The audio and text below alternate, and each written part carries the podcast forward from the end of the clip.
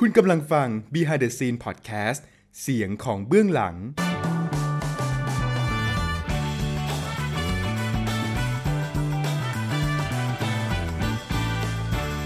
เรื่องเล่าหลังโรงละครกับนนทวัฒน์มะชัย และลานยิ้มการละคร พอดแคสต์สำรวจทุกความเป็นไปได้ ในวงการละครเวทีไทย สวัสดีครับ ยินดีต้อนรับ เข้าสู่ Behind the Scene Podcast รายการเรื่องเล่าหลังโรงละครกับนนทวัฒน์มะชัยกันอีกครั้งนะครับ วันนี้เราอยู่กับแขกรับเชิญ สุดพิเศษอีกหนึ่งท่านนะครับ คุณธนุพลยินดีจากกลุ่มละครมะขามป้อมสวัสดีครับ สวัสดีครับ ก็ ดีใจที่ได้เจอกันวันนี้นะครับ มีเรื่องจะเมาส์มอย วงการละครเยอะแยะไปหมดเลย เป็นเรื่องเล่าหลังลงละครและใต้เตียงดีกว่าฮะมีใต้เตียงด้วยมีใต้เตียงหนึ่งละครโอเคนะครับ ก็หลายๆท่านนะครับอ่าคุณผู้ฟังหลายท่านอาจจะรู้จักกลุ่มละครมะขามป้อมจากหลากหลายบทบาทนะครับอืมอ่าส่วนอ่าน้องๆพี่ๆน้องๆเอ่อในวงการศิลปะการละครในเชียงใหม่ ก็จะรู้จักพี่ก๊อฟ นะครับขออนุญาตเรียกพี่ก๊อฟมะขามป้อมนะได้ครับครับ ในหลายบทบาทเหมือนกันทั้งนักแสดงทั้งโปรดิวเซอร์ทั้งสมาชิกกลุ่มละครที่ใช้เครื่องมือละครทำงานกับชุมชนทำงานกับเด็กและเยาวชนทำงานประเด็นทางสังคมการเมืองว่าทำต่างๆนะครับ วันนี้เรามีโอกาสดีใจมากได้คุยกับพี่ก๊อฟนะครับ เริ่มต้นอย่างนี้ครับพี่ก๊อฟแนะนำก่อน แนะนำตัวเองก่อนว่าทำอะไรอยู่ ตอนนี้นะ เดี๋ยวค่อยกลับไปในอดีตตอนนี้ทำอะไรอยู่ครับ ปัจจุบันนี้ก็ เอ่ออุ้ยจริง ๆทำหลายอย่างเนาะถ้าแบบง่ายๆก็คือรับจ้างอิสระอืมเป็นฟรีแลนซ์นะครับทำรับจ้างหลายอย่าง โดยโดยหลักๆก็คือเป็นนักการละครนี่แหละอืมที่ใช้ละครเนี่ยเป็นการเครื่องมือทำมาหากินดีจังใช้เครื่องมือทำมาหากินได้ด้วย ใช่ ก็ทั้งทำเอ่อในส่วนของที่อยู่ในกลุ่มละครมะขามป้อมนะครับ ไม่ว่าจะเป็นอ่าทำ production ละครขายบัตรอะไรพวกนี้เนาะอืมแล้วก็ทำเวิร์กช็อปเป็นสร้างกระบวนการเรียนรู้การละครครับนะครับ ให้กับทั้งนักเรียนนักศึกษาไทยรวมถึงนักศึกษาต่างชาติเนาะก็จัดเป็นโปรแกรมอะไรอย่างนี้ขึ้นมาของกลุ่มละครนะครับ นอกจากนั้นเนี่ยเราก็ทำอาชีพสื่ออื่นเสริมไปด้วยนะครับอืมก็เพราะว่าทำละครเดียวคงไม่รอด ในตามสภาพสังคมในสังคมอะการไรเมืองเงี้เป็ยนแบบนี้ถูกเออพอทำงานอาร์ตแล้วก็ คิดว่าจะไม่รอดก็เลยต้องเอ่อประคองตัวเองด้วยอาชีพอื่นเสริมนะครับ ก็ก็คือขับเอ่อส่งอาหาร Delivery อ่าของบริษัทหนึ่งเอออมก็ทำ perform ไปด้วยส่งอาหารไปด้วย ถูก perform กลางถนน เวลาเวลาส่งอาหารนะแล้วก็ต้องประสานงานเอ่อทำละครไปด้วย สนุกมาก ผมทราบมาว่า พี่ก๊อฟก็อยู่ในวงการละคร หลายๆคนทราบมาว่าอยู่มาสิบปี 15ปีสิบห้าปี เป็นยังไงบ้างในวงการละครเวทีสิบห้าปีของเรา เออโตเยอะมากอืมอันดับแรกเนาะเพราะว่าเราเข้ามาในวงการละครที่แบบว่า ใช้คำว่าหากินนะครับ เป็นอาชีพได้ตังค์อะพูดพูดง่ายๆก็คือได้ตังค์ตั้งแต่ตั้งแต่อยู่มสี่มห้าซึ่ตั้งงอันแต่นี้เด็กตอนตอนนั้นมสี่มห้านี่อยู่ที่ไหน อยู่ที่เชียงดาวอืมเป็นอำเภอหนึ่งในจังหวัดเชียงใหม่ครับนะครับ ก็ตอนนั้นเนี่ยจริงๆแล้วเป็นคนลำปาง แต่พ่อแม่เนี่ยย้ายที่ทำงานไปอยู่ที่อำเภอเชียงดาวอืมเออแล้วเราก็รู้สึกว่าอยากไปเชียงใหม่จังเลยอะไรอย่างเงี้ยอืมเออ แต่ก็ไม่รู้ว่าเชียงดาวจะโอ้โหจ้ะสองชั่วโมงฉันก็นึกว่าจะอยู่แบบกลางเมืองเออโอ้โห ไปซะแบบอื้อหือนึกว่าป่าอเมซอนซึ่งไกลพอไปอยู่มากเชียงดาวแล้วใช่ก็ไปเจอกับเอ่อจริงๆแหละก่อนแรกอะครับด้วยความเป็นเด็กกิจกรรม ก็คือชอบเรียนหนังสือเอ้ยหมายถึงว่าเรียนก็ไม่ทิ้งกิจกรรมก็ไม่ไม่ไม่เลิก ก็ทำทุกอย่างแล้วคราวนี้ครูก็เห็นว่าเออสนใจกิจกรรมเราก็เลยมีโอกาสได้เข้าหลายชมรมมากเนาะอืมแล้วก็ทั้งชมรมเอ่อนักเรียนประชาธิปไตย นักเรียนเอ่อต่อต้านการค้ามนุษย์ นักเรียนเอ่อเอ่อชมรมการแสดงชมรมดนตรีอันนี้ทำหมดทุกอย่างเลย แล้วก็เรียนไปด้วยนะตอนนั้นอืมเออแล้วคราวนี้มีพี่โชคดีตอนนั้นมันมีโปรเจกต์หนึ่งอ่า โปรเจกต์เรื่องเอ่อสันติวิธีของกลุ่มละครมะขามป้อมนี่แหละอ่าอันนี้คือจุดเปลี่ยนของชีวิตเลยอ่าก็คือพี่มะขามป้อมเนี่ยเขาทำโปรเจกต์เนี้ยแล้วเขาก็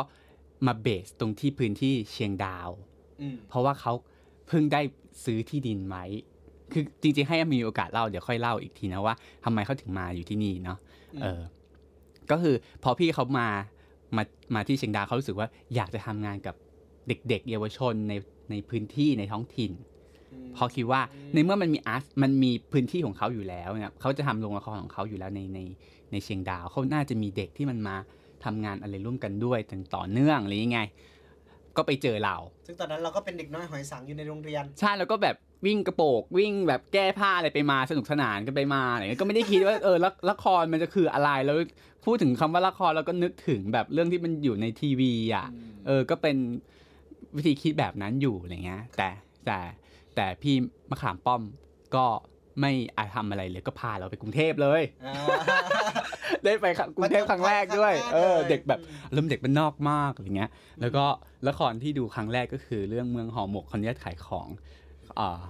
ของพี่ตัวประดิษฐ์ประสาททองนะครับอ่า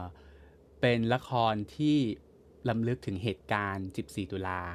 อืม14 ตุลา 2516 ใช่นะครับ โดยที่เขาเล่นที่หอเอ่อประเอ่อโรงละครหอเล็กธรรมศาสตร์อืมโรงเล็กธรรมศาสตร์ ตอนนั้นไปดูแล้วก็แบบทุกอย่างมันใหม่ของเราหมดเลยอะทั้งการเดินทาง ทั้งคอนเทนต์ ทั้ง รูปแบบการแสดงเพราะเขาใช้ลิเกประยุกต์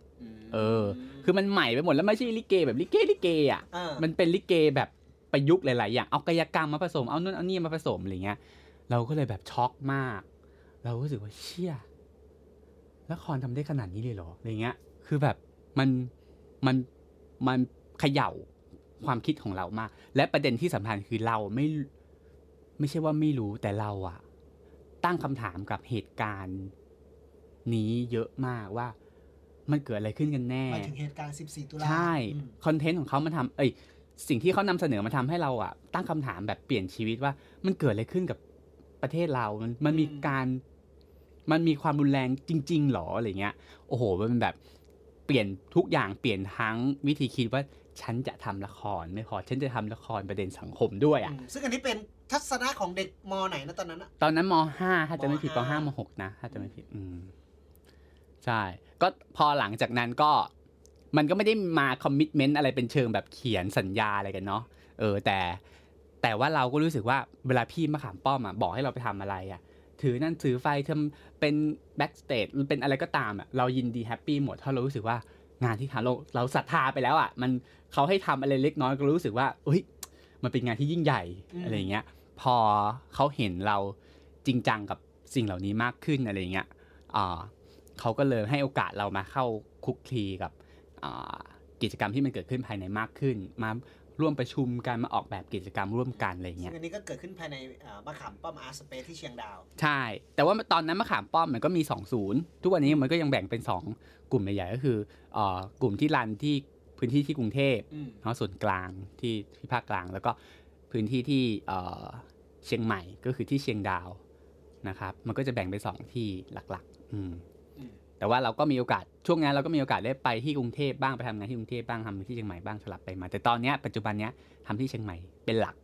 อืมจากเด็กม .5 รู้จักกับพี่ๆมะขามป้อม แล้วก็กระเตงกระเตงกันไป แล้วเราทำอะไรในมะขามป้อมบ้างในช่วงระยะเวลาเป็นสิบสิบปีเลยใช่ไหมอืมอย่างที่บอกว่าจุดยืนของเรามันเรื่องละคร แต่จริงๆมะขามป้อมก็ทำละครเป็นหลักเนาะในช่วงหนึ่งแล้วก็อ่าแต่ว่าทุกวันเนี้ย เราใช้กลุ่มละครของมะขามป้อมเราใช้ละครในรูปแบบอื่นๆมากขึ้นอืมอย่างที่บอกว่ามันมีการจัดเป็นเวิร์กช็อปเป็นโปรแกรมการเรียนรู้การละครที่ apply อยู่กับกระบวนการใช่ไหมครับเอออันเนี้ยแล้วเราก็พัฒนาตัว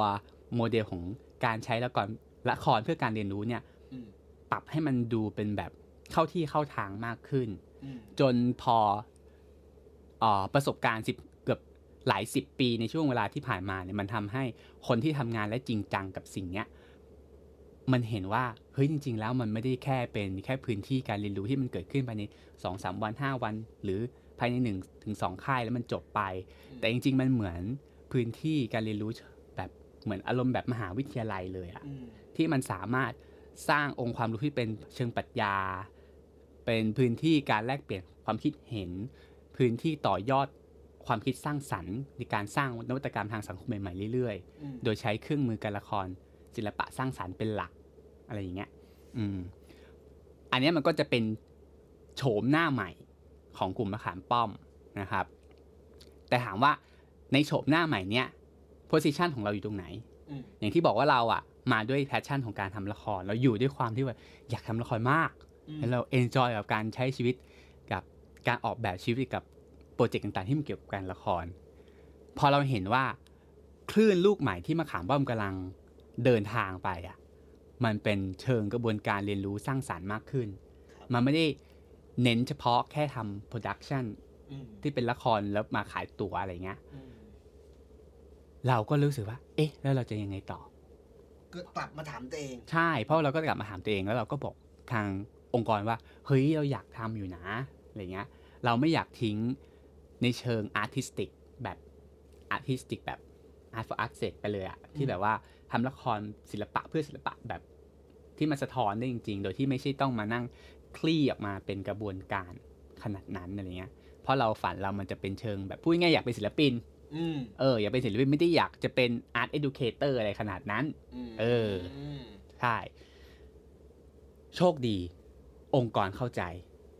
เพราะว่ามันมันมันไม่จะใช้คำว่าโชคดี คือเราเข้าใจกัน เพราะไงทุกคนในดีเอของมะขามป้อมก็คือทำละครอืมต่อให้คุณจะไม่ได้ทำละครโปรดักชันคุณจะไม่ใช่แบบว่าฉันเป็นศิลปิน แต่ทุกคนเติบโตมาในบรรยากาศของการทำละคร ใช้กระบวนการละครในการเรียนรู้ ใช่ ก็คือต่อให้พี่คนเนี้ย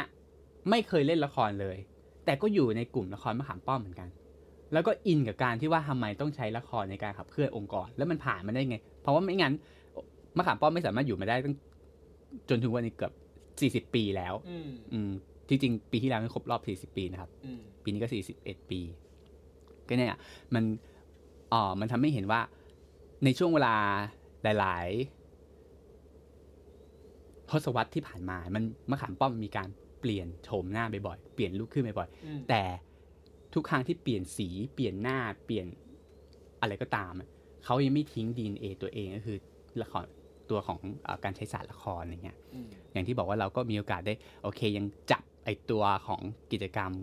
ละครต่อเนื่องเนาะในกลุ่มมะขามป้อม จนทุกวันเนี้ยเราก็มาดูแลฝ่ายการแสดงเป็นหลักละอืมเราก็ออกแบบว่า เอ๊ะทั้งปีเนี่ย เราอยากเห็น เอ่อ กิจกรรมที่มันเป็นการละครภายใต้ชื่อของมะขามป้อมเนี่ยเป็นยังไง อันนี้เราก็ต้องออกแบบ แต่คราวนี้มันก็จะไม่ออกแบบโดยที่แบบนั่งเทียนเขียนคนเดียวอย่างนี้เนาะอืมเพราะว่าเราก็ด้วยความที่มันเป็นองค์กรใหญ่ แล้วเราไม่ได้มีแค่ฝ่ายการแสดงในกลุ่มมะขามป้อมอย่างเดียว มันยังมีฝ่าย international มันยังมีฝ่ายการศึกษาอืมฝ่ายชุมชน ฝ่ายอื่นๆ อีกมากมายที่เขาเองก็ทำงานของเขาครับแต่ก็ใช้กระบวนการละครอย่างที่บอกนะครับ เราดังนั้นในในเหมือนกับ เป็นแขนข้างหนึ่งของบ้านอย่างเงี้ย เราจะทำไงให้งานของเรามันสามารถเป็นเอ่อเป็นตัวแทนของงานพื้นที่อื่น ๆ ที่มันเกิดขึ้นในบ้านเราได้ด้วยอืมเพราะว่าเอาเข้าจริงเขาเองก็จะทำหน้าที่นี้เหมือนกัน ต่อให้เขาไม่ได้ทำละคร เออไม่ถึงว่าไม่ได้ทำละคร production เนาะฝ่ายอื่นเขาก็จะอยู่ใน mindset ว่าเออจะทำไงให้ขับเคลื่อนไอตัวกิจกรรมทุก ๆ ฝ่ายเนี่ยทั้งองค์กรไปพร้อมกันอะไรอย่างเงี้ย อันนี้มันก็เลยเป็นการเป็นก็เป็น วิธีการทำงานของกลุ่มมะขามป้อมที่มันขยับเปลี่ยนไปทุกวันนี้นะครับพอดูอ่าความถี่ของการสร้างละครของกลุ่มละครมะขามป้อมที่ในช่วงสี่ห้าปีหลังเริ่มเริ่มที่จะน้อยลง แล้วเราก็ยังยืนยืนหยัดยืนยันในการทำละครอย่างอ่าปลายปีใช่ไหมปลายปีที่ผ่านมาใช่เราปลายปี 2563 ก็มีละคร Butoh dance ออกมาใช่อย่างนี้เป็นต้นแล้วก็เห็นการเดินทางของ คุณก๊อฟมะขามป้อมที่เดินทางออกไป ก่อนหน้านี้ก็ไปประเทศต่างๆ ไปเรียนรู้ไปเวิร์กช็อปไปนู่นนี่นั่นมาบรรยากาศในฐานะศิลปิน คนทำงานศิลปะการแสดงเนี่ยแล้วเดินทางเห็น production ไปเข้าร่วมกระบวนการกับคนอื่นๆ เนี่ยเห็นอะไรบ้าง อันนี้เอาเอาข้างนอกก่อนนะก่อนจะกลับมาถึงเชียงใหม่ ถ้าแบบคือด้วยความที่เรา passion ของเรามันชัดเนาะช่วงนั้นมันแบบเลยมุ่งไปว่า ฉันจะไปดูงานให้มากที่สุดอืมอืมฉันจะเอาตัวเองไปเห็นงานละครในมุมอื่นๆ ทั่วโลกให้มากที่สุดเท่าที่จะทำได้ แม้ว่ามันจะมีเงื่อนไขของชีวิตคือเราเองไม่ได้ไม่ได้มีเงินก้อนเงินเก็บที่ที่จะสามารถพร้อมที่จะจ่ายแล้วก็เดินทางได้เลยอย่างเงี้ยอืมเอาจริงๆอยู่แค่เชียงใหม่จะไปดูกรุงเทพเออจะไปดูงานละครที่กรุงเทพอะยากแล้วยังนั่งนับเงินตัวเองเลยว่าเอ้ยกูจะไปได้กี่เรื่องดีวะนั่นน่ะอะไรอย่างเงี้ยสิใช่ไหมเออมันก็เลย มันก็เลยคิดว่าฝันที่แบบอยากจะไปต่างประเทศมันก็ก็ค่อนข้างลำบากนะแต่ว่าเราก็ไฟเราก็เลยมีการแบบว่ามันมีทุนอะไรที่ต้องไปอะไรเงี้ยเราก็กวาดให้หมดเลย แล้วก็แบบมีทุนแล้วก็กวาดเอาให้หมดอะไรเงี้ยก็โชคดีที่เราก็มีโอกาสได้ได้ได้รับโอกาสที่ผู้ใหญ่หลายโปรเจกต์เขาก็ให้โอกาสให้เราไปดูงานหลาย ๆ ที่เนาะทั้งในยุโรปทั้งในของญี่ปุ่นของสิงคโปร์หรือว่าประเทศเซาท์อีสเอเชียหลาย ๆ ประเทศอย่างเงี้ยโดยที่เราไม่ได้จ่ายเลย ดีงามอยู่ตรงนั้น ใช่ แล้วประเด็นมันไม่อยู่ที่ว่าเราได้ทุน เพราะว่าเรารู้สึกว่า เฮ้ย เราได้ทุนมันต้อง มันต้องมี เพราะมันมี ถ้าเราได้ทุนนั่นหมายความว่าอีกคนอีกหลายสิบหรือหลายร้อยเนี่ยไม่ได้ทุนนี้ ดังนั้นเรากำลังเหยียบโอกาสคนอื่นอยู่ ดังนั้นถ้าเราไปเราต้องตั้งใจ แล้วก็เอากลับมาเก็บเกี่ยวแล้วก็มา มา มาให้ประโยชน์กับสังคมไทยให้มากที่สุด อืม อันนี้คือคิดอย่างนี้เลยนะ เพราะว่ามันไม่ใช่แค่อินดิวิ a l แบบฝันของตัวเองละ แต่คราวนี้เรากำลังเหยียบโอกาสของคนอื่นอย่างนั้น ไปต้องเต็มที่ แล้วพอไปแล้วมันแบบ มันไม่ใช่แค่แบบดีใจแค่ว่าเราได้ได้ได้มาได้ได้ได้ตั๋วฟรีอะแต่เราแบบเชื่อมันเปลี่ยนชีวิตมาก เพราะว่างานละครของแต่ละประเทศอะมันไม่ใช่แค่ความต่างของเรื่องของพื้นที่ space location หรือวัฒนธรรมอย่างเดียวอะแต่มันเป็นเราเห็นถึงโครงสร้างของชุมชนคนทำงานศิลปะ โดยเฉพาะชุมชนการละครอะว่า แต่ละสังคมของเขาอะภาครัฐ หรือประเทศของเขาคนในบ้านของเขาอะ mindset ของประชากรซิติเซนของเขาอะนึกถึงคนอาร์ตครีเอเตอร์ไว้ว่ายังไงอืมอย่าว่าอย่านึกถึงแค่อย่านึกถึงอาร์ตครีเอเตอร์เลยแค่อาร์ตอะนึกถึงงานศิลปะวัฒนธรรมอะอืมว่ามันมันคือสิ่งสำคัญจริงๆไหมอืมมันตอบผ่าน โครงสร้างการจัดการที่มันมาจากภาษีจริง ๆ อย่างเยอรมันที่เราไปอย่างเงี้ยอือหือละครแต่ละเรื่อง ไม่ใช่ว่ามันดีแค่ไหนนะ แต่เรารู้สึกว่า เชี่ยรัฐมาให้เงินขนาดนี้เลยเหรอแล้วมันไว้ใจขนาดนี้เลยเหรอวะเออเขาเขาไว้ใจคนในประเทศเขาดีเนาะใช่คือแบบละครบางเรื่องเนี่ย ได้เงินเท่ากับ เอาเงินมาทำเทศกาลครึ่งปีที่บ้านเราได้เลยอะ่ะอืม แต่ละครของเขารันแค่สองวีคบางทีเรื่องแค่วีคเดียวอะแต่เงินแบบ โอ้โห เยอะมากอะไรเงี้ย เราไม่ได้บือหวาเรื่องเงิน แต่เราบือหวาที่ว่าทำไมเขาสร้างวัฒนธรรมของการให้ความสำคัญนี้ได้อืมจนแบบประชาชนไม่ชนประชาประชาชนรู้สึกว่า ใช่เงินภาษีที่ฉันจ่ายไป มันลงทุนกับงานอาร์ตมันเหมาะสมแล้วอืมนี่เป็นสิ่งที่ฉันหวือหวาฉันอยากให้มันเกิดวัฒนธรรมนี้อะไรเงี้ย ส่วนส่วนเรื่องของรัฐจะจัดการออกแบบยังไง จะใช้เงินก้อนไหนมาปันยังไงปะจัดระเบียบสังคมยังไงเนี่ยเราว่ามันเป็นเรื่องหลังบ้าน มันเป็นเรื่องที่แต่ละสังคมมันมีเงื่อนไขจัดการที่หลังเนาะแต่เรื่องหลักๆก็คือ mindset ของคนมากกว่า แทนที่เราจะมุ่งไปด่า ภาครัฐ จริง ๆ เราต้องคุยกับคนข้างๆ บ้านเรานี่แหละ เอาเข้าจริงๆถามเราหน่อยนักการละครอย่างพวกเราเนี่ย อีกคนข้างบ้านเนี่ย เคยเคยไปถามเขาไหม ว่าเขาเนี่ยเข้าใจงานของพวกเรามากน้อยแค่ไหน ไม่ต้องไปว่าให้รัฐเนี่ยเขาจะรู้จักหรือเข้าใจเรา เอาคนข้างบ้านก่อนข้างห้องเราเนี่ย เออ มันรู้ไหมว่างานที่เราทำเนี่ยมันมีอิมแพคกับสังคมจริงๆไหม แล้วเขาอินไหมว่างานของทุกเธอเนี่ยมาเออฉันโอเค ถ้าฉันมีลูกฉันมีหลานฉันจะส่งให้เธอไปเรียนอย่างที่เธอทำนี่แหละอืมีหลายคนคิดอย่างนี้หรือเปล่า เอาเข้าอย่างนี้เอาแบบตัวชี้วัดง่ายๆอย่างนี้เลยนะ อืมอืม ทีนี้การเดินทางภายในมะขามป้อมเป็นสิบปี และระหว่างทางนั้นเนี่ยก็ได้เดินทางออกไปทั่วโลก ทั่วทุกมุมโลกเห็นประสบการณ์เยอะแยะมากมาย แล้วจู่ๆก็ตัดสินใจกลับมาทำละครในเชียงใหม่ ในอืมในเมืองเชียงใหม่เอ่อคุณผู้ฟังอาจจะนึกภาพออกนะว่าเชียงดาวกับเชียงใหม่เนี่ยมันก็ไม่ได้ใกล้กันขนาดนั้น วิธีคิดหรือว่า perception ต่างๆ ก็แตกต่างกันออกไปมากอืมในบางในบางเรื่อง คราวนี้เนี่ย จากการถูก train มาทำละครกับชุมชนปางแดงกายกรรม เชื่อมโยงกับชุมชนความเป็นกลุ่มคน community ต่างๆ แล้วขยับเข้ามาสู่การเป็นชุมชนเมืองเชียงใหม่ อืม แล้วก็สร้างงานศิลปะ part ที่สร้างงานศิลปะ เห็นอะไรบ้างครับอยาก เห็นความยาก เห็นความยากจริง ๆ แต่ว่าเอ่ออืม ถ้ามองม่านความเอ่อเหมาะม่านเหมาะความยากเหล่านั้นไปได้เนอะเราจะเห็นว่ามันมีคนที่มีแพชชั่นเดียวกับเราอืมไม่น้อยเลยอืมเอออืมแบบหลายสิบมากกว่าสิบนับถึงร้อยยังได้เลยอย่างเงี้ยมันแต่ว่ามันก็อยู่ที่ว่าโจทย์ของชีวิตแต่ละคนจะเป็นอย่างไรที่จะสามารถทำได้อย่างที่เรามีฝันร่วมกันไหมอะไรอย่างเงี้ยเนอะ อันเนี้ยเราเห็นพวกเขาผ่านการทำงานที่เราก้าวกระโดดจากพื้นที่แค่อยู่ใน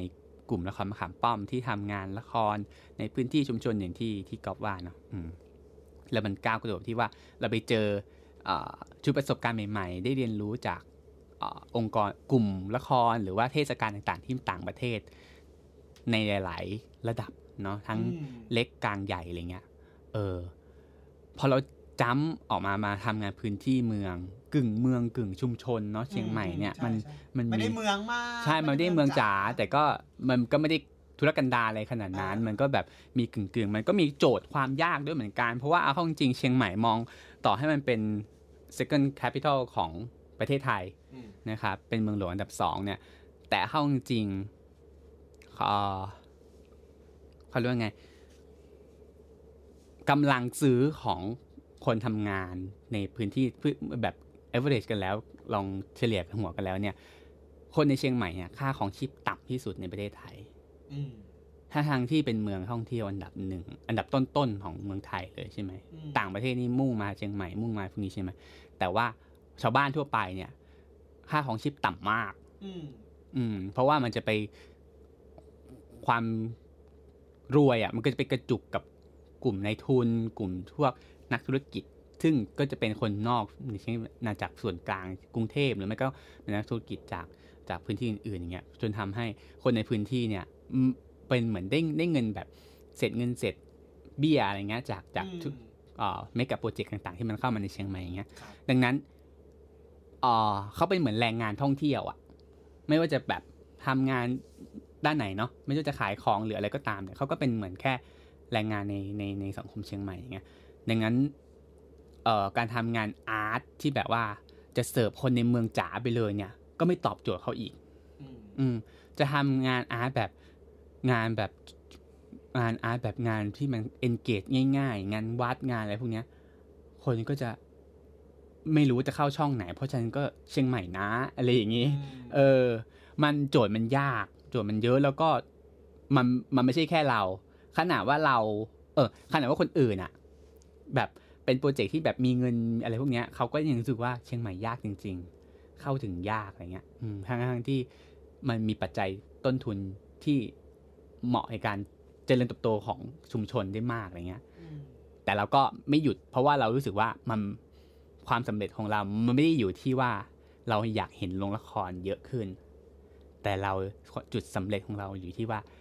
มีคนสนใจทำละครกับเรามากขึ้นอืมอันนี้คือเราแบบ โอเค ฉันมาถูกทาง ฉัน ฉันไปได้ ฉันพอมันฝันแค่ว่า อยากสร้างคนมากกว่าสร้างโรงละครอะ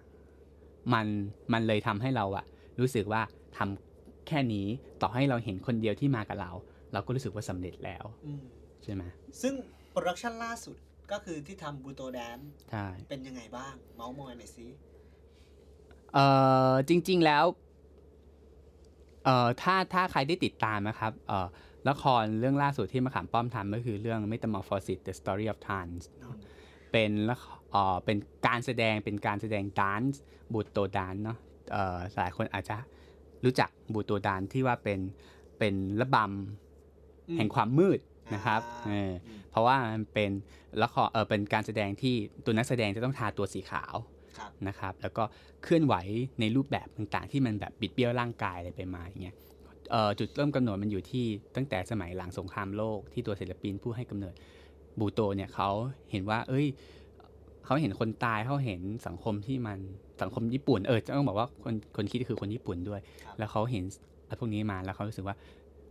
มันโลกไม่ได้สวย โลกไม่ได้งามขนาดนั้นอืม ดังนั้นความไม่งามนี่แหละของฉันที่ฉันเห็นทุกวันเนี้ยความตายความน่าเศร้าความสูญเสียพวกเนี้ยมันจะเป็นงานของฉันอืมแล้วเขาก็เลยใช้การสูญเสียความ dark ของสังคมเนี่ยมาเป็นงาน artอืมซึ่งนี่เป็นช่วงสงครามโลกที่สองใช่เออคราวนี้เราก็เลยเอามา เพราะเราก็เลเราก็ in กับงานด้านการ movement ด้วยแล้วเราก็รู้จักบูโตได้สองสามปีก่อนหน้านั้นแล้ว ที่มีโอกาสได้ทำแล้วเราเคยทำอืม เทศกาลบูโตอินเตอร์อ๋อ international จำได้ในเชียงใหม่จำได้ไปอยู่ใช่เออเราก็มีโอกาสได้เข้าถึงเครือข่ายคนที่ทำงานด้านบูโตมาอะไรเงี้ย อืม เราก็เลยคิดว่า เฮ้ยศาสตร์บูโตนี่มัน มันสนุก มันดูเหมือน มันจริงๆมันเหมือนเรามองว่ามันเหมือนทุเรียนนะมันยังไงบูโตกับทุเรียน ไม่ชอบเลยก็เกลียดเลยแหละ อ่า เป็นมันเป็น king of นึกออกไหมเออมันต้องเป็น king of จุดจุดจุดสักอย่างหนึ่งใช่ เกลียดกับไม่เกลียดอะ นั่นแหละก็เลยรู้สึกว่ามันมันมีเสน่ห์ของมันเอง เออ แล้วเขารู้สึกว่าเราอยากเอามาพัฒนาต่อนะครับ แล้วคราวเนี้ยบูโตที่เราทำเนี่ยก็ไม่ได้ทำแบบเอ่อประเด็นแบบทั่วไปเราทำประเด็นเรื่อง gender โดยได้เรื่องแรงบันดาลใจมาจากคุณพอลีนงามพลิงค์ นะครับที่ปัจจุบันเนี่ยก็เป็นนักเคลื่อนไหวความเท่าเทียมทางเพศอืมแล้วก็เป็นนักการเมืองด้วยนะครับอืมแล้วก็ตอนนี้เขาก็เป็นนักธุรกิจสุดเออมีเจ้าเอ่อทำร้านอาหารของเขาครับแต่เส้นเรื่องหลักของเขาความน่าสนใจก็คือเขาเป็นผู้หญิงข้ามเพศที่ก่อนหน้าเนี้ยขออนุญาตเอ่ยนามว่าเขาชื่อคุณพินิษงามพลิงอืมเขาเป็นเขาเคยเป็นเอ่อผู้ก่อตั้งชมรมเอ่อชมรมฟุตบอล เชียร์ไทยพาวเวอร์อืมซึ่งเป็นชมรมเกี่ยวกับเอ่อกีฬาการฟุตบอลเนี่ยของประเทศไทยเลยนะครับชมรมนี้เขาใหญ่มากเลยนะเขาก็จะอยู่ในสังคมที่แบบผู้ชายจ๋าอืมเออสังคมแบบผู้ชายเนาะมแล้ววันหนึ่งเขามาคัมเอาท์บอกออกมาว่าเขาเป็นทรานส์เป็นเป็นสาวข้ามเพศ ทั้งที่ตัวเองมีลูก ลูกสองคนมีลูกมีอยู่แล้วมีครอบครัวอยู่แล้ว แล้วก็ทำงานกับผู้ชายอะไรเงี้ยแล้วก็ตัวเองก็วัยก็แบบจะห้าสิบแล้วอะไรเงี้ยอืมโอ้โหมันเป็นจุดเปลี่ยนที่เรารู้สึกว่า โอ้โหเขาเป็นตัวแทนของคนของคนของความหลากหลายทางเพศในสังคม ไม่ใช่สังคมไทยอย่างเดียวสังคมโลกเลยว่า อืมมันมันเล่าได้มันเล่าได้ มันเล่าได้แล้วว่ามันมันได้เห็นเดฟเห็นความลึกของประเด็นเยอะมากอะไรเงี้ยเราก็เลยใช้เครื่องมือของบูโตเนี่ยมาจับอืมเดี๋ยวนะ คือผมเนี่ยรู้สึกว่าเฮ้ยดูงานของพี่ก๊อฟ มันก็มาทางนี้เลยอะหมายถึงว่าพูดเรื่องประเด็นเรื่อง gender เรื่องอะไรเงี้ย จริง ๆ แล้วเราสนใจจะพูดเรื่องพวกนี้ยังไงอะไรยังไงหรือเปล่า เออจริง ๆ แล้วอ๋อด้วยความที่ส่วนตัวเนาะเราอะ identify ว่าเราอะอ๋อเป็นเกย์เนาะเออแล้วเราก็มีชุดประสบการณ์ทางชีวิตเอ่อที่กับกับทางครอบครัวที่มันไม่ได้โอเคอืมในแง่ของประเด็นเรื่องเพศ เพราะเขาไม่ได้ยอมรับเรา ในฐานะที่เราบอกเข้ามาว่าเราเป็นเกย์อะไรเงี้ยเออดังนั้นเราก็เราเองก็อยู่ในสังคมที่แบบ เกย์ไม่ได้เป็นส่วนหนึ่งของสังคมที่เราอยู่ในในในในในหลาย ๆ จุดของชีวิตที่ผ่านมามันก็เลยมีมีความอินส่วนตัวเนอะว่าเราอยากจะให้เอ่อพื้นที่เปิดพื้นที่ความหลากหลายทางเพศให้มากขึ้น มีความเสมอภาค ความเท่าเทียมทางเพศมากขึ้นในทุกสังคมอืมโดยใช้ drive หลักจากประสบการณ์ในชีวิตของเราอะไรเงี้ยแต่เราก็ไม่ได้มุ่งเน้นที่เราจะต้องไปอุ้มชูกลุ่มคนที่เป็นกลุ่มคนหลากคนหลากหลายอย่างเดียวเนาะเพราะเราเข้าใจว่าความเสมอภาคในที่นี้ก็ต้องพูดหมายถึงกลุ่มที่บอกว่าตัวเองเป็นสเตรทเป็นชายหญิงด้วยอืมอืมคือคนทุกกลุ่มแหละนใช่สังคมน่ะเออ แต่ว่าแค่เราเน้นมาทางมิติของเรื่อง gender เรื่องเพศมากกว่า เออ อันเนี้ยมันก็เลยเป็นการในช่วงเวลาห้าห้าหก ปีที่ผ่านมาเนี่ยเราก็จะใช้ละครที่เล่าถึงเอ่อเล่าถึงประเด็นสังคม ต่อให้เราพูดถึงเรื่องเกี่ยวกับทหารอย่างเงี้ย เราเคยเป็นทหารเกณฑ์มาก่อนอืมแล้วเรากลับมา พอเราเป็นทหารเกณฑ์เสร็จมา กลับมาเรามาทำละครเกี่ยวกับประเด็นเรื่องทหารเกณฑ์ เราก็ไม่เคยหลุดที่จะเอาประเด็นเรื่องเพศเข้ามาใส่อืมต่อเป็ให้นเราตัวตนของเราด้วยที่จะสื่อสารประเด็นเรื่องพวกนี้หรือเปล่าใช่ เพราะเราเรารู้สึกว่ามันเรา ด้วยความที่เราไปประสบจริง ๆอะมันเรามีชุดประสบการณ์โดยตรงอย่างเงี้ยชุดประสบการณ์จริงอย่างเงี้ยมันก็ไม่แปลกที่เรามันจะฉายความคิดนั้นออกมา หรือประเด็นไหนที่มันไม่ดูไม่เกี่ยวข้องกับทางเพศโดยตรง อย่างเช่น ปัญหาเรื่องการเมืองหลักอะไรเงี้ยแต่เราก็สามารถที่จะเอาเรื่องประเด็น gender เข้ามา ใส่ในนี้ได้ เพราะเรารู้สึกว่าเรื่องเพศมันไม่ใช่แค่เรื่องที่ มันไม่ใช่พูดถึงเรื่องเพศอย่างเดียวอะแต่มันเรื่องเพศมันเห็นถึง จริงๆมันเห็นถึงโครงสร้างของสังคมนะว่าสังคมเนี่ยมันดูแลกันยังไง มันมองเห็นคนเท่ากันแค่ไหนอะไรเงี้ยเรื่องเพศนี่เล่าได้หมดเลย อืมดังนั้นเนี่ยเราพอเราเอนจอยเรา enjoy กับการที่เราใช้ละครในการที่จะขับเคลื่อนประเด็นเรื่องความเท่าเทียมทางเพศอย่างเงี้ยเรารู้สึกว่าเฮ้ยหันไปมองดูข้างๆ บ้านไม่ถึงในในสังคมไทยไม่ค่อยเห็นใครเอาละครหรือ dance หรืออะไรพวกเนี้ยจับเรื่อง gender แบบจริงๆจังๆเนาะเราก็รู้สึกว่าเออถ้างั้นเราทำดีกว่าเพราะว่าเรารู้สึกว่าเราก็ทำมาโดยตลอดเราไม่ใช่ว่าปุบปับอยากทำอย่างเงี้ยอืมเราทำมาโดยตลอดแต่พอเห็นคนอื่นไม่ทำแล้วรู้สึกว่า